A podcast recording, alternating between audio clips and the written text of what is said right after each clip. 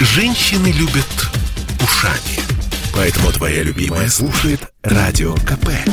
И тебе рекомендует. Картина недели. А всем привет. Это Петербург, Петербургская студия радио «Комсомольская правда». Я Дмитрий Делинский. Я Ольга Маркина. Ректор Гуманитарного университета профсоюзов Александр Записоцкий вместе с нами. Александр Сергеевич, добрый день. Здравствуйте. Ну что, начинаем подводить некоторые информационные итоги уходящей недели. 2000 долларов за тысячу километров газа. Совершенно роскошный подарок Владимиру Путину ко дню рождения. Но... Сам Путин объявил, что в Европе истерика, неразбериха и распорядился увеличить поставки газа. Ну, через петербургскую биржу. На, и, слушайте, это выглядит как издевательство. Ну, как минимум, это такая шутка, потому что «Газпром» вообще-то уже довольно давно остановил продажи э, своего газа через петербургскую товарно-сырьевую биржу. В августе это аргументировали тем, что авария на заводе в Новом Уренгое, а в сентябре это аргументировали тем, что, ну, как бы у нас отопительный сезон начался слишком рано, настолько так рано. Есть, да. да, это очевидный факт. Очень логично. Вот. Значит, э, внутреннее потребление не полностью удовлетворено, хранилища газа на зиму не заполнены, поэтому Петербург не продает газ на товарно-сырьевых биржах только по э, действующим долгосрочным контрактам. Э, мы заморозим Европу? Да, конечно, Европа сама себя заморозит.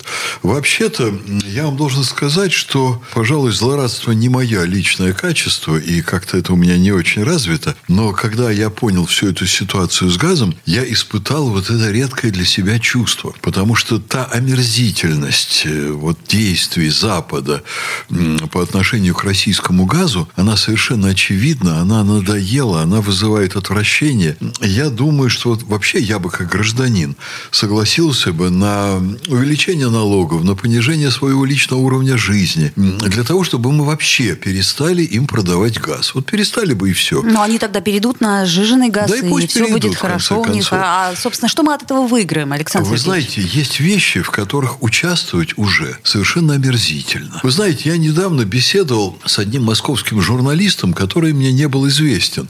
Но я все время ищу ярких людей, которых я мог бы пригласить в университет, выступить перед студентами в дополнение к обычной программе. И вот разговаривая с людьми, которых я в Москве уважаю, ценю как высоких профессионалов, я все время спрашиваю, ну, назовите какие-то имена.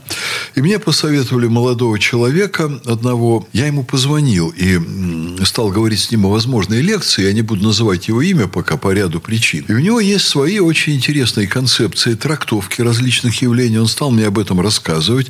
Так вот, прямо относится к этому делу один фрагмент. Так. Я-то, кстати, давно убежден и здесь высказываю точку зрения, что Запад э, в наше время совершенно загнил, обезумел. Э, на это есть причины. Это кризис цивилизации западной, который одной из причин имеет безумие элиты. Вот вырождение элиты, когда западная элита путает интересы собственные с интересами государства. И вдруг вот этот молодой человек, он высказывает примерно такие идеи. Он говорит, Александр Сергеевич, посмотрите, в мире в 20 веке расцвели три идеологии. Это либерализм, это социализм и это национализм в его, ну давайте будем говорить так, цивилизованном измерении, когда под национализмом подразумевается не борьба с другими нациями, не стремление подавить другие нации, а забота о своей нации. Ну вот примерно как люди заботятся о матери и отце, это естественно. У каждой из этих трех идеологий в 20 веке появились свои бастарды. Так. Вот такие незаконно рожденные дети, но он это употребил в смысле такие дефективные дети. Понимаете, не то, что они незаконные, а то, что они дефективные. Значит, с фашизмом это очень просто. Это Германия Гитлера и Италия Муссолини. Второе – это социализм. У социализма, безусловно, были свои извращения. Китайский пример попытки построения социализма – версии Мао Цзэдун. И российский в виде может быть, ранних извращений большевизма, где было очень много чудачеств всяких. Ну, и сталинские довоенные дела мы бы тоже, наверное, сюда отнесли. Там явно, но было не все в порядке, мы это понимаем. Так вот, третье – либерализм. Либерализм как бастард появился на Западе, это вот его точка зрения, я с ней соглашаюсь, кстати, появился даже не в 20 веке, а в 21 веке. Это то, что там сейчас происходят.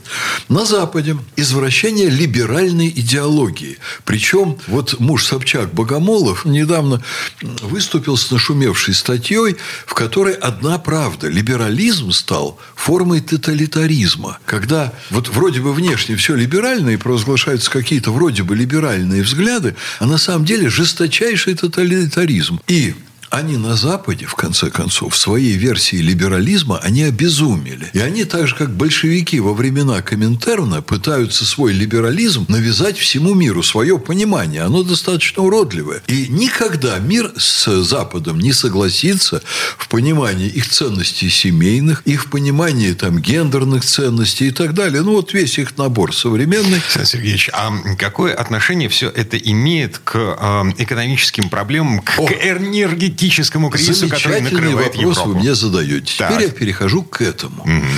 Идеологические вывихи, они вдруг оказываются совершенно оторванными от экономики, потому что идеологам на экономику наплевать.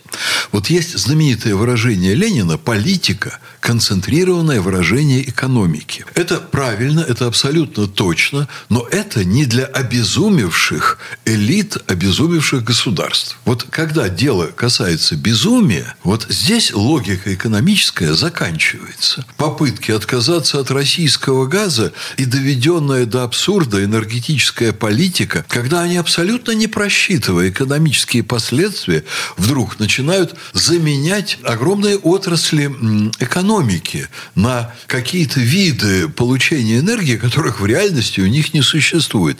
Это безумие все. И вот они, исходя из своей идеологии, начинают экономику строить таким образом, что она оказывается намного хуже экономики Мао Цзэдуна. Они готовы себя прос- э, посадить на пятую точку в абсолютно холодном помещении, чтобы только нагадить России и не купить у России газ. А как-то на, зло кондуктору уши отморожу. да? Вот-вот-вот, на зло бабушки я вообще-то отморожу уши. Но посмотрите, какие они вообще вытворяют чудеса. Они издали у себя кучу законов, мешающих им покупать у России газ. Сейчас вот у вас, Дима, очередное журналистское ехидство, что вообще-то Россия, конечно, могла бы им дать больше газа. Конечно, могла бы. Если бы они не проводили свой э, совершенно уродливый и подлый арбитраж стокгольмский, в котором России ни за что ни про что присудили 3 миллиарда долларов. Что там в решении написано? Надо принять решение в пользу Украины, потому что Украина бедная страна. Понимаете? Значит, принципы основополагающие, которые были для Запада выгоднейшие, стабильнейшие, они все разрушены. Введена вот эта спотовая торговля. В, в тот момент и показалось, что это выгодно. Значит, э, но вся их глупость, весь их идиотизм в истории с Северным потоком. Вообще-то российская элита, у нее есть такая странность, она обожает Запад. Она не просто обожает Запад, она любит там бывать. Она любит Странно, там да? учить своих детей. Она Еще очень любит странно. Ходить по их магазинам. Но внимательные наблюдения за нашей элитой показывают, что нашей элите этого мало. Что хочется нашим? Им хочется не просто учить там своих детей, а чтобы их принимали на Западе как значительные персоны, равные себе. Им хочется, чтобы включали в советы директоров, там всевозможные, заседать, ходить в красивых костюмах между западниками. Им хочется аплодисментов и признания. И за вот это они готовы отдать Западу очень многое. Какое-нибудь там штокмановское месторождение отдать, протащить им Северный поток. Ребята, возьмите наш газ задешево. Вот вам Северный поток, новые трубы по высоким технологиям, в пять раз меньше загрязняющие среду, там, выпускающие газ. Возьмите дешевый газ, вот мы вам на свои деньги протянули. И что они устраивают? Они согласовали, ведь Запад согласовал России прокладку Северного потока. И потом задним числом они на этот поток распространяют свои новые директивы. Не смейте там прокачивать больше половины своего газа, отдайте в управление нам это все, или продайте нам. Это вообще издевательство. Как можно так строить деловые отношения? И что это за Запад? А на самом деле это все идеология. Вот вся история с газом, она абсолютно экономически. Вот что они сделали с нашими контактами и контрактами, она им абсолютно невыгодна, но они просто делают это, чтобы нам нагадить и поиздеваться. А другой нет причины. Во всей этой истории 700 50 миллионов человек, живущих в Европе. Ну, эм... Дима, называйте ее Западной Европой.